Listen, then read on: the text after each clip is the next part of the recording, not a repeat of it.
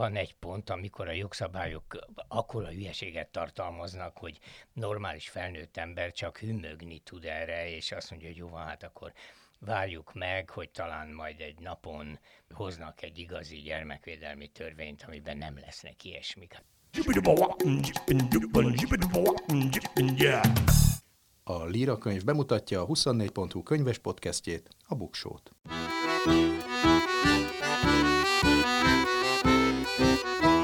Ez itt a Buksó, olvasásról, könyvekről, mindenféle jóról. Én Nyári Krisztián vagyok.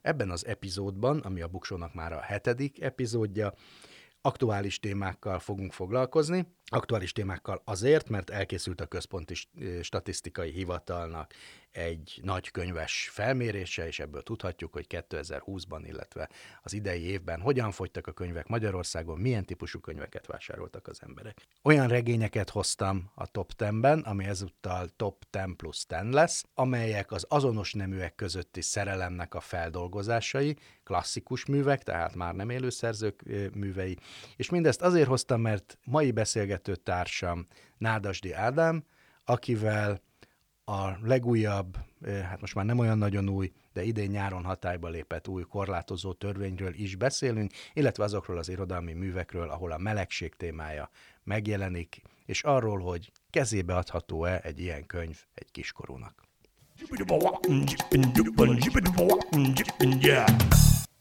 Száz év magány. Számok a sorok között, érdekes adatok a könyvek világából.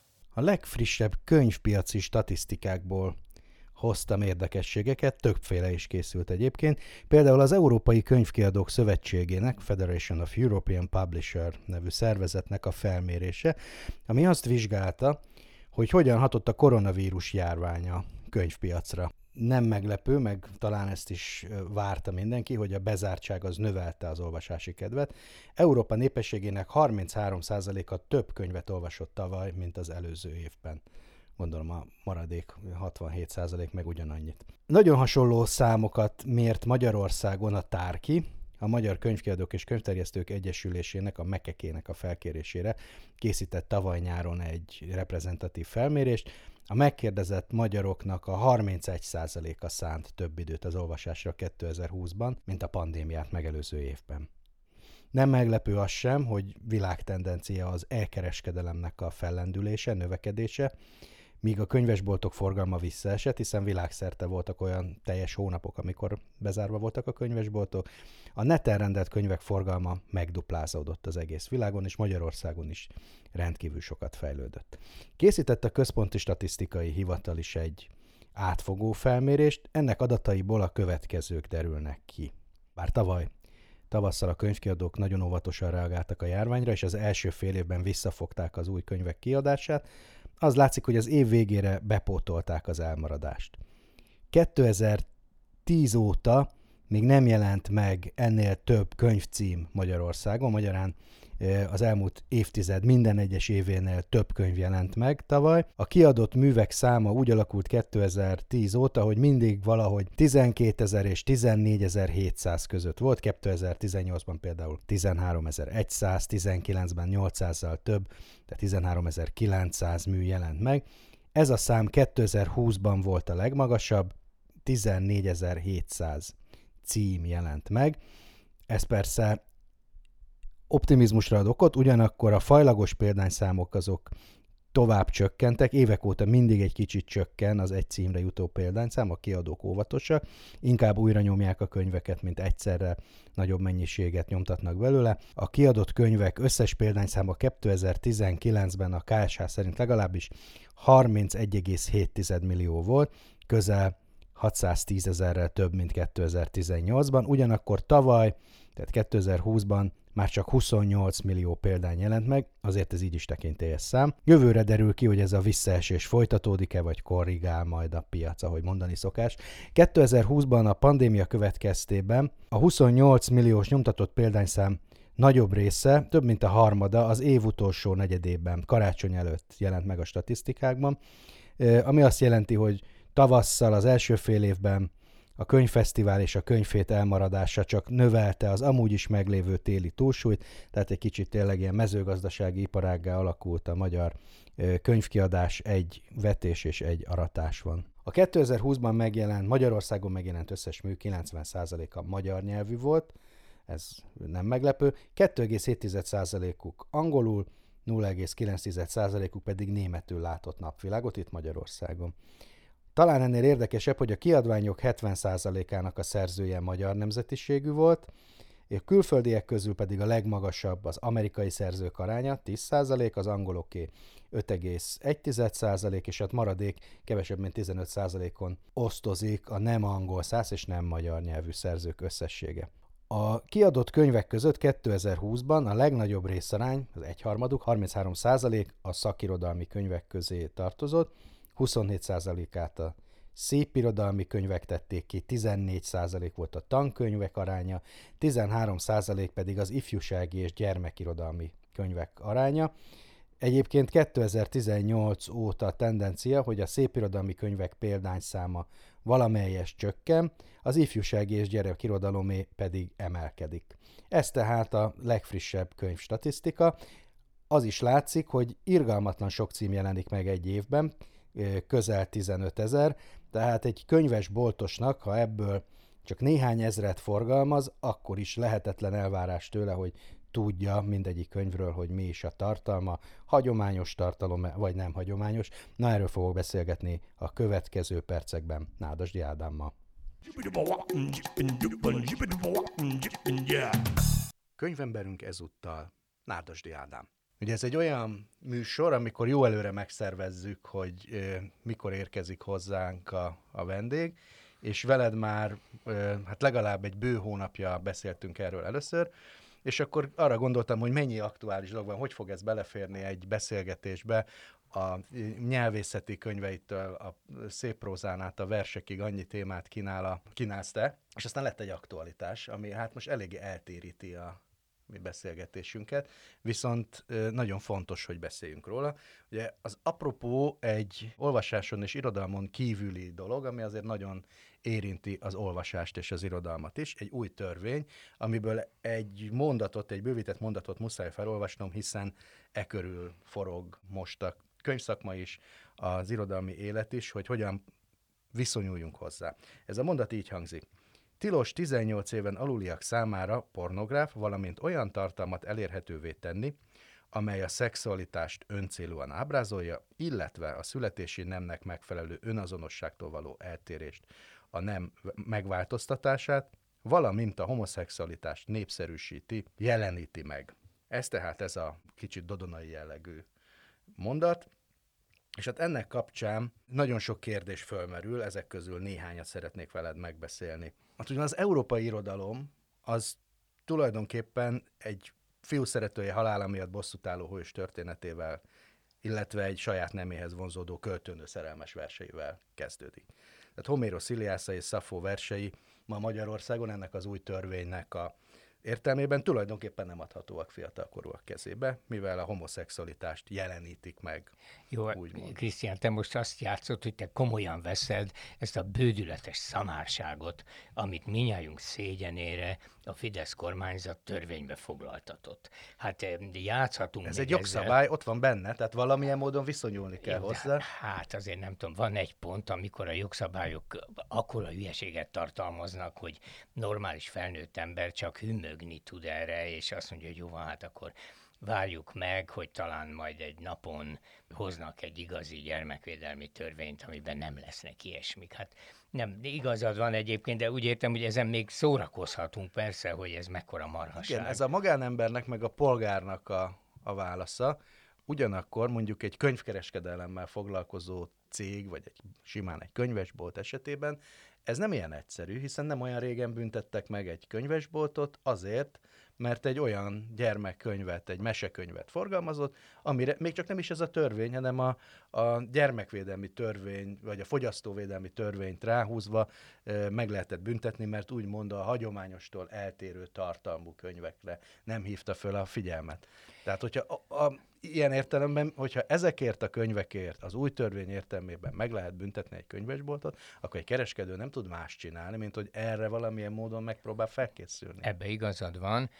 Persze mondhatjuk azt, hogy itt egy, egyrészt egy túlbuzgó feljelentő, másrészt egy túlbuzgó, hát ilyen kormányhivatalnak vagy önkormányzati hivatalnak működő, de igazad van, erre ez lehetőséget ad. De az egésznek az a baja, azon túlmenően, hogy ártalmas, majd erről beszélhetünk komolyabban is, hogy feljelentésre alapozódik. Ugye az egész azt várja, hogy az emberek jelentsék föl egymást, a könyvesboltot, a könyvkereskedőt, a szerzőt, ami ebben az országban rettenetes ártalmas, mert hát itt bizony egy komoly hagyománya van a feljelentgetésnek, és én azt várnám egy felelős kormányzattól, hogy az embereket inkább a a jó felé terelje, és a jó ebben az esetben az volna, hogy ne jelentgessék föl egymást mindenféle hülyeségekkel. Hát sőt, az embernek eszébe jut, hogy, hogy azért jelenti föl valaki, tehát nem a könyvtartalma háborítja fel, hogy véletlenül a kezébe került, kinyitotta és e, szíven ütötte, hogy szivárvány családok is vannak, mondjuk ennek a könyvnek a, a olvasása után, hanem mert, mert fel akar háborodni, tehát hogy eleve azért megy oda. Igen, igen, igen, igazad van. Ez az, amit a nagyapám, aki osztrák volt, és németül beszélt, úgy fogalmazott, fúj vi interessant, mondta. Tehát, hogy fúj, milyen érdekes, amikor direkt, ahogy mondod, azért megy oda. Mi ez a könyv egyébként? Azért mondjuk meg pontosan, ha már itt szóba került, amely ennek a bizonyos... Igen, az a cím, hogy Micsoda család, Aha. ezt a Szivárvány Családokért Alapítvány adta ki, és a könyvesbolti hálózatokba úgy került, mint bármilyen könyv, tehát ez nem a mondjuk a Líra csoportnak a saját igen, kiadványa, igen. hanem egy külső kiadó, és azért érdekes, mert a büntetést azt azért kapta a könyvesbolt, mert hogy nem tüntette fel, hogy ez egy a, a hagyományostól eltérő tartalmú könyv. Na most ez, ez egy, ez egy, bocsánat, ugye jól tudom, német vagy litván szerzők egy, egy szerző van. páros, és egyikük litván, a másikuk tán német. És a kiváló magyar költőnő Szabó T. Anna fordította. fordította. De mondjuk el akkor, kedves hallgatók, ne vegyék meg ezt a könyvet. Semmiképpen. Ne is nyissák ki, ne keressék a könyvesboltba a Szivárvány családok című könyvet. Fordította Nem, Micsoda család és a Szivárvány családok a alapítvány család, adta ki ezt a tiltott ez könyvet. Ez szigorúan tilos elolvasni. Igen, egyébként ebben a könyvben semmilyen módon nem jelenik meg a szexualitás, csak a, a főszereplő kisgyereknek két anyukája van. Tehát körülbelül ennyi benne a, a hagyományostól eltérő. És hát van egy furcsa precedens is benne, mert könyvesboltot soha nem büntettek meg az árusított könyvek tartalma miatt. Az ugyanis a kiadó felelőssége mindenütt a világon. Ez kicsit olyan, mint hogyha vennék egy joghurtot a, a hipermarketbe, és ott nem jól tüntették fel rajta az összetevőket, és akkor nem a gyártót büntetik meg, hanem a, hanem a boltot. Szóval sok septől vérzik igen, ez igen. a dolog, és hát ez az új törvény pedig kinyitja a lehetőségeket. Mert Ó, hát ugye mi az az öncélú szexualitás? Nyelvészként, hogyha ezt értelmezni próbálod, vagy egyszerűen csak hát logikailag, akkor minden olyan szexualitás öncélú, amelyből gyermekáldás nem származik, vagy nem ez a célja. Na igen, de tekintő, hogy az előre nem lehet tudni, hogy fog-e belőle, hiszen nem minden közösülésből származik gyermek. Na igen, de ennek megfelelően a fogamzásgátlás ábrázolása az már önmagában az öncélú szexualitás. Ma- maximálisan igazán. Mondom, igen, tehát ezen most el, elszórakozhatunk, ez rettenetes ostobaság látszik, hogy a, a Fidesz kormányzat egy, egy hangzatos lózungot akart leírni, úgy gondolta, hogy az ő választóinak ez ínyére lesz, de hát tényleg az jut eszembe, bocsáss meg, ha már nyelvésznek eh, vagyok itt, és boldogan, hogy a kommunizmus alatt jelent meg a magyar nyelv nagy értelmező szótára amiben tényleg minden magyar szó benne van, hogy Ország László, a kiváló szótár szerkesztő volt, azt hiszem ennek is a fő, fő munkatársa. Na most ilyenek vannak benne, hogy mondjuk például bércsökkentés. Hát van egy ilyen szó a magyarban, bércsökkentés. És oda van írva melléje szoc-e. És ez a rövidítés azt jelenti, hogy szocializmus előtti. és ez rettenetes ostobaság, és ilyen, ilyen komputeres rácok, mikor már lett adatbázison ez, kigyűjtötték, hogy mikhez volt odaírva. Tehát prostitúció például szocializmus előtti. Talán még elszegényedés szocializmus előtti. És hát persze elkezdtünk röhögni, hogy akkor miért nem írják azt, hogy bánat szocializmus előtti, nyomor, hűtlenség, csalódás, halál. Hát érted? Hát persze. És akkor egy barátom az ország Lászlót ismerte személyesen, és azt mondta, professzor úr, miért csinálták ezt? Hát ez olyan méltatlan ostobaság. És erre azt mondta, ország fiam, te nem tudod, hogy mit harcoltunk azért, hogy egyáltalán benne lehessenek a szótárban, és ezen az áron lehet, ki akarták hagyatni a pártközpontban ezeket a szavakat. De azt akarom mondani, hogy láthatóan ennek semmi köze nem volt a szótárhoz, meg a szavakhoz, meg a dolog érdemi részéhez. Tehát egy szótárnak az a dolga, hogy mondja meg, hogy mi az, hogy halál. Hanem valahogy a kiadóknak és az olvasóknak és a pártközpontnak a, az ideáit akarta közvetíteni. És ez a törvény is erre ilyen. Tehát látszik, hogy akik ezt megfogalmazták, azok azt gondolták, hogy a az ő választóinak ez, ez, ez tetszeni fog ez a dolog. Igen, ez valószínűleg ez így van, de hogyha pusztán csak erről szólnak, akkor nem büntetnének. Hát jó, de valamit kell, ha már egyszer törvény nem, hát nem tudom. Hát a következő törvény az lesz, nem, hogy ne tessék csúnyának lenni például, és hát föl lehet jelenteni, ha valaki egy bizonyos szintnél csúnyább, azt, azt nem tudom, haza lehet küldeni például. Szóval vannak még ötleteim. Ez a törvény a te műveidet is érinti, ami ami azért is fontos, mert neked bizonyos értelemben, legalábbis olvasóként ezt látom, a, a missziód is, hogy ezzel a témával érzékenyítsd azokat, akik egyébként nem tudnak róla. Tehát, hogy, hogy olvassanak eszéket, olvassanak novellákat, ami a melegekről, melegségről szól. Krisztián, de hát arról nincs szó, nem, hogy ez, az ilyen tartalmú könyvek árusítását megtiltott. Nem, csak 18 éven aluliak hát nem olvashatják. szépen, minden munkámra ezen túl, amely hát homoszexualitást érint, és vannak ilyen munkáim, akkor egy ilyen csíkot tegyenek rá, hogy csak 18 éven felülieknek, vagy nem tudom, ezt megvásárolni szigorúan tilos, és kérem a vevőket, hogy ennek megfelelően járjanak el. És aztán pedig, ha otthon véletlenül mégis a 18 éven felüli, hát, aluli kezébe kerül, akkor... Hát, ha csak a szomszédok periszkópon meg nem figyelik, hogy otthon mi történik a könyvekkel.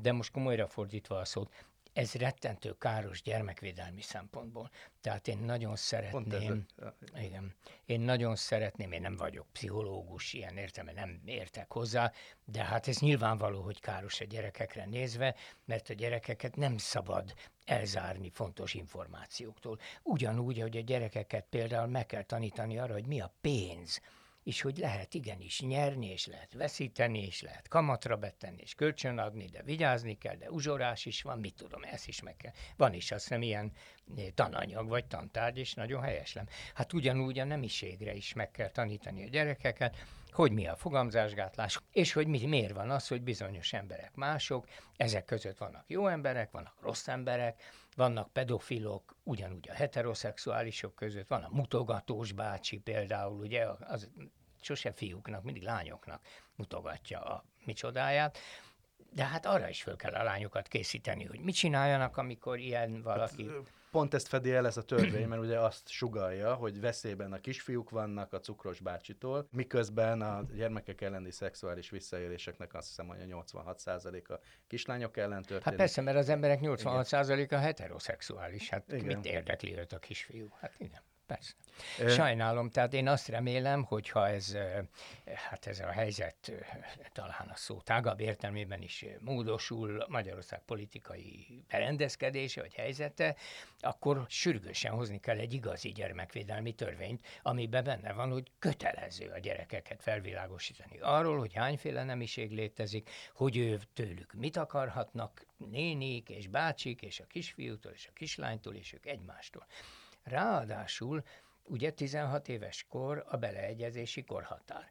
Ha például két meleg srác 16 évesen egymásba szeret, az égvilágon senki nem kifogásolhatja, hogy ők szexuális kapcsolatra lépnek. Ugyanakkor ez a törvény meg akarja... Beszélni nem lehet róla. Igen, pontosan. Hát milyen dolog ez? Hát most akkor legális, és akkor ő jelentkezik, hogy tanár úr, kérem, a Józsi meg én azt szoktuk csinálni, hogy helyesli-e a tanár úr, hogy van-e ennek veszélyes, erre azt mondja a tanár, hogy csit kisfiam, erről egy szót se csináljátok otthon, de erről nem szabad beszélni. De mi lehet a hatása, hogyha egy, mondjuk egy saját neméhez vonzódó, vagy csak egyszerűen elbizonytalanodó, saját nem identitásában elbizonytalanodó kamasz nem kap segítséget az iskolában? Hát Krisztián, én nem tudok ennél, én nem tudok többet, mint te vagy akárki. Olvasmányaimból tudom, hogy súlyos lehet, mert elbizonytalanodik, azt hiszi, hogy ő világ csúfja, hogy nincs más ilyen. Ugye az elszigeteltség a legnehezebb a, a melegként felnövő fiúnak vagy lánynak is akár. Ugye azért nem igazi kisebbség a melegek világa. Mert ha valaki néger, hát akkor az lehet, hogy nehéz úgy élni bizonyos társadalmakban, de hát apu is néger, anyu is néger, öcsém, bátyám, mindenki. Ha valaki zsidó, hasonló dolgokat tudunk mondani. De a melegségnél nem így van, mert nem, hát nem azok veszik körül, hiszen nem úgy ö, született. Ezért kell valóban általában külső segítség, semlegesebb segítség, megjegyzem, más kisebbségeknél is előfordul. Tehát, hogy ugye egy gyerek elsírja a tanárnak, hogy én cigány vagyok, és engem ezért kisúfolnak, annak is kell a, a, hát igen, a, csak az nekik valóban után. otthon vannak rokonai, Hát szülei, igen, akik szóval ugyanolyanok. haza lehet menni. Erre az összefüggésre nem, nem Igen, gondoltam. bizony, bizony, haza lehet menni sírni. Kérlek szépen, el kell, hogy mondjam, hogy van egy nagyon keserű, de nagyon bölcs amerikai vicc, amelyik azt kérdezi, hogy mi nehezebb, négernek lenni, vagy buzinak? Válasz, négernek könnyebb, buzinak nehezebb. De miért? Hát a négernek azért, mert ezt legalább az anyádnak nem kell bevallanod. Igen, hát ez nem is vicc, hanem Hát valószínűleg nem, ez nem, egy... ez valószínűleg tényleg így van. Vagyis, hogy sokkal nehezebb ezzel előhozakodni, hát nyilván, mint a, mint a más kisebbségekkel. Érted, ha, ha Erdélybe egy gyereket a román iskolába kicsúfolnak, mert ő magyar, azért mégiscsak hazamehet a magyar családjához. Ezért is itt nagyon fontos az iskola. De még egy másik van, hát ezt nem én találom ki, nem mindenki mondja, hogy a szülő néha még a legjobb indulattal is, hát nem ért hozzá, nem tud okosat mondani. Hát nem, nem össze-vissza beszél, Ráadásul a félti, szexualitásról van szó, ami hát egy, nem egy érzékeny... téma. Így, így van, nem, nem, nem akar ebbe beleszólni. Igen, igen. A, ő neki is van élete, nem akarja ezt a gyerek elé tárni, bizonyos értelemben joggal, hát van egy személyem a családban, mi köze a gyereknek ez. Igen, a vége ráadásul az, hogy az, nem az beszél. internet korában élünk, tehát az igazi veszély az mégiscsak az, hogy ez a, a téma valamilyen formában eljut a, akár a meleg, akár a heteroszexuális gyerekekhez, egy gombnyomásra pornó formájában Persze, például, persze. És, és nem műalkotások, nem irodalmi szövegek formájában, amiről lehetne beszélni. Nem titok, hogy én éppen összeállítok egy, egy olyan szöveggyűjteményt, ami hát klasszikus magyar és világirodalmi művekből az azonos neműek közötti szerelem témáját járja körül, és te segítettél is ebben, javasoltál nekem műveket. Ezt a könyvet nagyon kérjük, ne vegyék meg. És mi a címe a könyvnek egyébként, és hol lesz kapható? Hát szerintem minden könyvesboltban. Van a Corvina kiadónak egy sorozata, nem kötelező, ez a címe, és ennek a második része lesz ez. Hát egyelőre tiltott irodalom a, a, a címe, hiszen ezeket kiskorúak számára tilalmazott. Azért itt elveted a súlykot, mert a, ugye még nem tiltották be unblock az ilyen irodalmat, csak ö, 18 év alattiak igen, számára igen, igen, persze, ra- rajta is lesz egy nagy 18-as karika, és hát ebből a azért az derül ki ezekből a művekből, most nagyon sok ilyet elolvastam, két dolog derül ki számomra. Egyrészt, hogy körülbelül 300 művet olvastam el az elmúlt másfél-két hónapban, és jelentem nem kaptam el. Tehát, hogy ilyen módon nem terjed.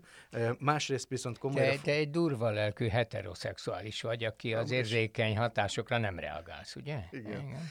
És ö, de, de, de komolyra fordítva a szót, hogy azért ezeknek így összességében ennyiféle műnek az elolvasása után ugyanaz a, a tanulság, vagy az elsődleges benyomásom, mint a te melegtárgyú novelláidat olvasva, hogy azért ez alapvetően a szerelem.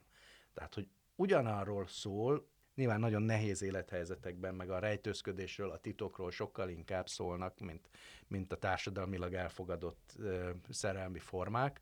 Az is nagyon érdekes, hogy különböző korokban ez, ez hogy volt. Igen. Mert az antikvitásban nincsen különbség ezekben a művekben a azonos neműek és a különböző neműek közötti szerelem, hiszen ez egy elfogadott dolog volt, és ugyanolyan néha frivolitással, néha áradó lelkesedéssel, őszinte szerelemmel lehet írni ilyen meg olyan tárgyú szerelemről, aztán később ez, ez átcsap a, már a korai modernitásban is benne van a rejtőzködés, a titok, a kirekesztettség érzése, de alapvetően ugyanaz az a, a legfontosabb, legmélyebb emberi érzés, a szerelem van a középpontjukban. Ebben neked teljesen igazad van. A, a melegeknek ez a helyzete, a, a rejtőzködés, a, a reménytelen próbálkozás, a reménykedő próbálkozás nagyon hasonlít mondjuk az 1850-es évek világára, érted, amikor hát, hogy de nem adják hozzá, mert társadalmi különbség, meg ő református, de az katolikus, de ránéze a kislány, de ránéze a fiú, mit tudom én,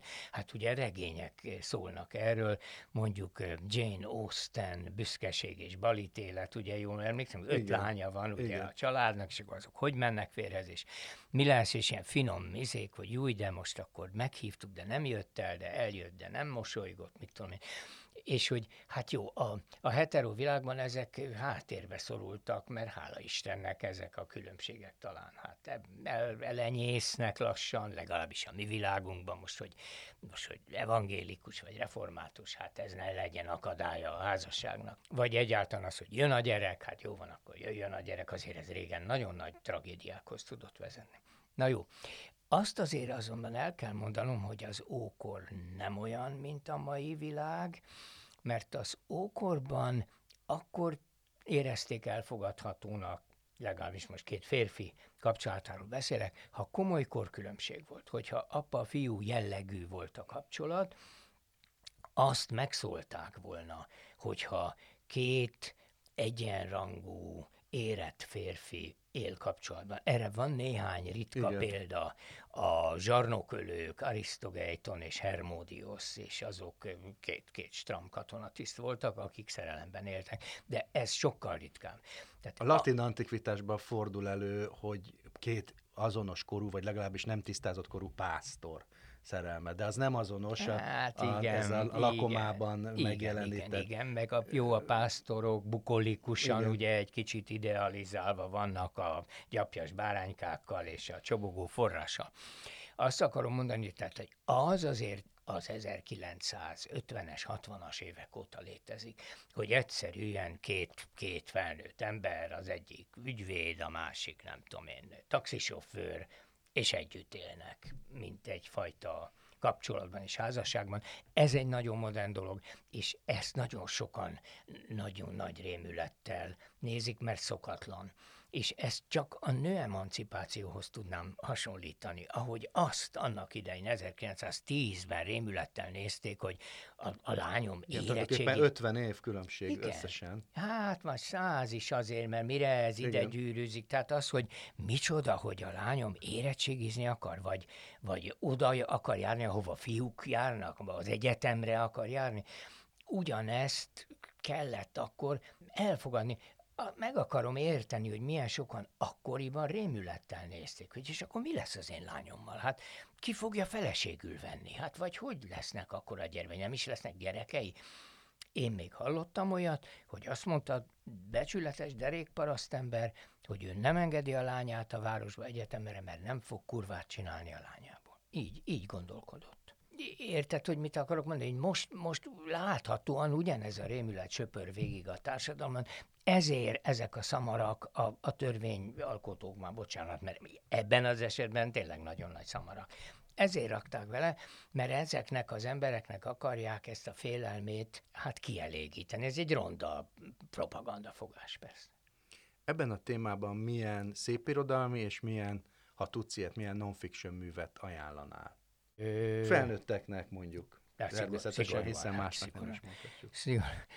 Van Galgóci Erzsébetnek egy szép könyve, ugye törvényen belül. Igen, ebből készült az Egymásra nézve című Így van, két fél. felnőtt asszony szerelme. Az, az is, ugye, és hát most nem csak a téma, hanem hogy jól is legyen megírva. Igen, ugye? igen, hát ez egy kiváló könyv. Aztán nem egy nagyon vidám és napsugaras dolog, de hát Istenem, a jó könyvek gyakran ugye nem, nem vidámak. akkor férfiak kapcsolatában egy amerikai, egyébként fekete ö, szerző, James Baldwin, Giovanni szobája. Ja, nincs lefordítva. Az nem lehet. Képzeld el, nem találtam nyomát. Te jó Isten, pedig te most utána néztél. Igen. Én angolul olvastam. Hát Igen, jó, ez egy alapműve ennek a témának. Igen. Mesterházi Monika fordított több Baldwin, ezt nem fordította, és nem, Jé. nincs is Jé. nyoma sincs, hogy ezt Jé. valakire Jé. fordította Jé. volna. Jé. Remény, itt, itt javasoljuk, hogyha valaki kedvet kapott hozzá, akkor fordítsa le. Akkor fordítsa le. Kérdezem, 18 éven aluliaknak szabad ilyen tárgyú könyveket fordítaniuk? Hát ez jó kérdés, nem tudom. Ezt, erről nem beszél a törvény. Nincs végrehajtási utasítás, pedig ezt be lehetne írni, hogy fordítani Ugye? szabad, hogy de ő aztán nem, nem, olva, olvas. ő nem olvassa a könyvet, hanem ő fordítja. Hát ez nem ugyanaz. Kérlek szépen, van Turzó Gábortól, ugye a hal és a háló. Ja, ez egy nagy meglepetés volt, ezt te javasoltad nekem. Igen, igen, igen, igen, igen. És az, hát az is erről szól tulajdonképpen. Nem, ugye végül is nem létesül kapcsolat, de nyilvánvaló lángoló szerelemről van Hát szó. tele van a világirodalom olyan szerelmi, heteroszexuális szerelmi történetek, ahol nem létesül kapcsolat, igen. csak a vágy. Igen, igen, igen, igen. És Nádas Péternek az emlékiratok könyve, ugye azon, az, hát az több Igen. epizódban egy hosszú könyv, de abból az egyik epizód, ugye, ami Kelet-Berlinben játszódik, és két fiatalember szerelmét írja le. Top 10.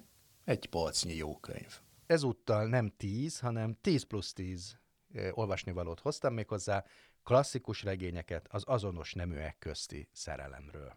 1890 és 1994 közötti regényeket fogok felsorolni, amelyeknek a szerzője már nem él, tehát nem kortársakat. Oscar Wilde nyitja a listát, a Dorian Gray képmása. Ez egyébként megjelent a közelmúltban új fordításban, Dunajcsik Mátyás fordításában. 1890-ben jelent meg eredetileg. És hát ez nyitja ezt a témát, egyébként a regényirodalomban is, nem csak a mi listánkon. A második eh, helyezett, vagy a, a lista másodikja eh, már a 20. század, 1912-ben jelent meg Thomas Mann Halál Velencében című műve. Ennek is van újabb fordítása, de az eredeti Lányi Viktor féle fordítás az tökéletes, és ma is olvasható, egyébként a neten megtalálható, letölthető ingyenes formátumban, de ezért a legjobb könyvben megvenni. A harmadik Ian Forster Morris című könyve 1913-ból. Ez az első ilyen coming out regény tulajdonképpen. Azt mondja a főhőse Morris a regénynek, hogy amolyan Oscar Wilde féle betegségben szenvedek, és akkor ezzel kapcsolódunk is a lista élén álló szerzőhöz és műhöz. A negyedik szintén egy alapmű, és ez csak egy motívuma ennek a könyvnek, de fontos motívuma. Ez Proust az Eltűnt idő nyomában című regény folyama. Ennek különösen a negyedik része, a Szodoma és Gomora, amely ezt a témát boncolgatja. Hát a szépség bűvöletéről szól, de azonos neműek közötti szerelem.